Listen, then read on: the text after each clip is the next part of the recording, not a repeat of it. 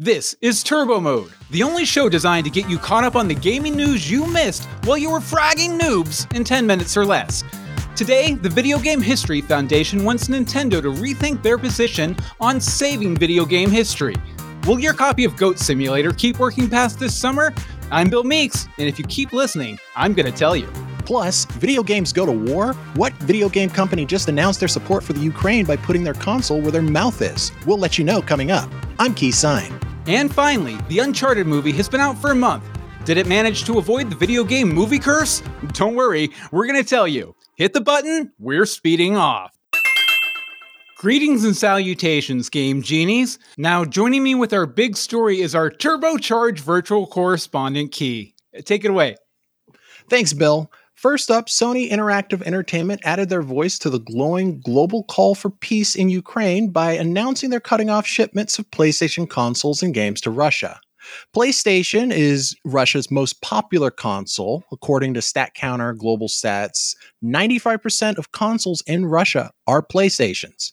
It's important to note, though, that according to Newzoo.com, Russia isn't in the top 10 countries for spending on video games, so this isn't exactly a huge sacrifice for Sony. Big, but uh, it's all about relativity, right? Yeah, yeah. Sony's just the latest in a long list of tech companies halting shipments to Russia after the attacks in Ukraine. Uh, Microsoft, Nintendo, the Poland based CD Projekt, and other companies have also shut off the global superpower. Apple took the additional step of limiting all Apple Pay applications as well. All of this started after a plea from Ukrainian official uh, Mihailo Fedorov for gaming companies to halt the sales of their games in Russia. Now, non gaming brands such as McDonald's, Coca Cola, and Starbucks have also suspended their operations in Russia. So it's not just gaming here. Yeah. Um, Nintendo fans, take note the Switch release of Advance Wars 1 plus 2 Reboot Camp, it's a turn based military strategy game, has also been delayed worldwide by Nintendo, quote, in light of recent world events. The classic, uh, in light of recent world events excuse. We get it, Nintendo. You just want to up the graphics a little bit more. Uh, well, I mean, it's a recreation of an old Game Boy Advance game. So, I mean, they can't really mm-hmm. go that high, but uh, to the same respect, uh, kind of a bad look releasing a military game. yeah, you don't want to be seen as, you know, the uh, baby's first warmongering video game, you know? Yeah, yeah, yeah. so, what's up next, Bill? Uh, this is exciting, especially for fans of the uh, Uncharted franchise. Now, video game movies have an uneven history at the box office, but that doesn't seem to be stopping the Tom Holland led Uncharted adaptation for Sh- Sony, uh, Shoney, uh, not Shoney's, but Sony, which raked in over $300 million worldwide since it opened one month ago. Now, while pandemic related box office weirdness might be to blame, Uncharted still has a way to go before it overtakes the Angry Birds movie to nab the honor of being the third highest grossing video game movie uh, at about $352 million. Hmm. Now, naturally, Sony is already prepping an Uncharted sequel, which will include a truly epic car chase sequence modeled on one from Uncharted 4. Uh, seriously, it's awesome.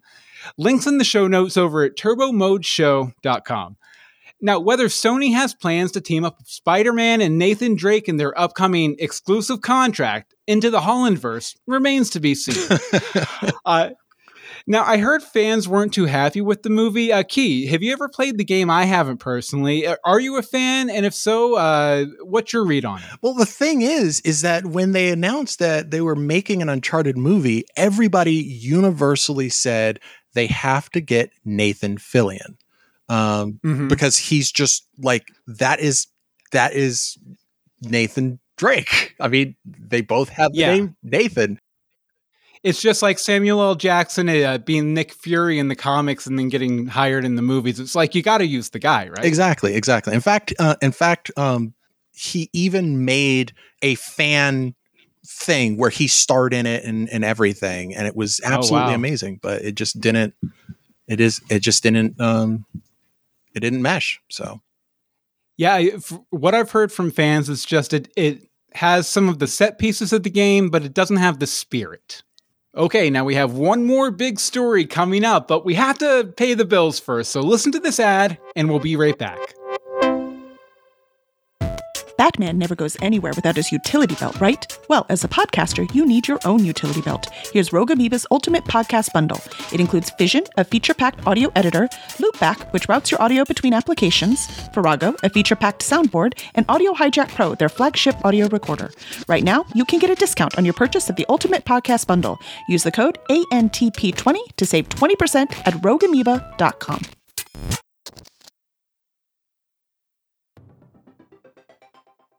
And finally, the Video Game History Foundation, an organization devoted to preserving video game history, is complaining Nintendo isn't considering the fans after their announcement that they'll shutter the 3DS and Wii U virtual shops.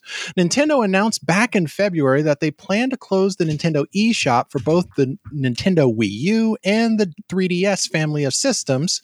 While they won't allow new purchases, customers will still be able to fund their accounts via credit card or eShop for the next several months.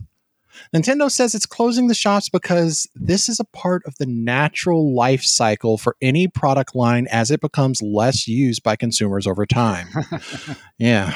Well, the Video Game History Foundation's big complaint, according to their tweet on Thursday, is that Nintendo and the Entertainment Software Association, to which Nintendo belongs, consistently make decisions that prevent gamers from preserving and playing their games. Uh, and they're not going to like that. Uh, now, while maintaining digital storefronts might not seem so costly to people like us, IT Pro at Game Over 30 on Twitter weighed in on Nintendo's decision, noting the constant march of technology and global regulations actually causes some IT infrastructure to get more expensive to maintain over time. If you Nintendo fans still want to play select classic games, Nintendo is moving classic titles over to the Nintendo Switch via a subscription service. Think Netflix for games. Nintendo plans to allow users to download games for the foreseeable future. But how long is that, right? I mean, exactly. you know, after 2020, the future could be very short in our future indeed. Exactly. the foreseeable future. Yeah, the foreseeable future really doesn't give any assurances. I mean, that's kind of the whole point of what's going on. Uh, see, Nintendo for years, they've gone after pretty much anybody who tried to play a game of theirs in any format other than the original, which uh, might not sound like a bad thing, but really think about it. What if, like, you had your favorite movie that you love to death, but you only had mm-hmm. it on Betamax, and your Betamax player is dying, and the company who made the movie is saying if you try to convert this to VHS or DVD or even just digital, they're going to mm-hmm. go after you because you're putting the movie in a format that they didn't approve. Um, yeah, and frankly, how often are they going to make me buy Tetris? I love playing NES Tetris is my favorite version of Tetris.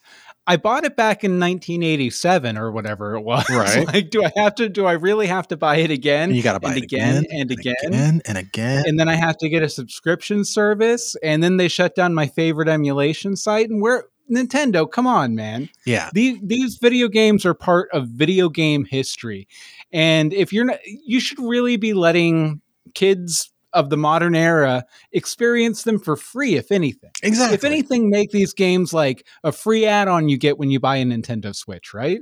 Yeah. Yeah. But nope, it's something that you have to pay 30 bucks a year for and hmm. um that could end at any time as well. So, yeah, speaking of ending at any time, I think it's about time for us to end actually.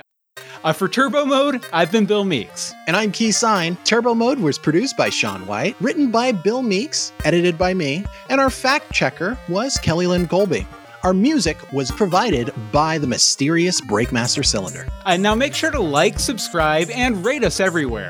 Then come back tomorrow where we'll give you all the gaming news you need in turbo mode so you can get informed and get back to gaming. Now, I'm gonna go slow things down. Turbo mode, disengage.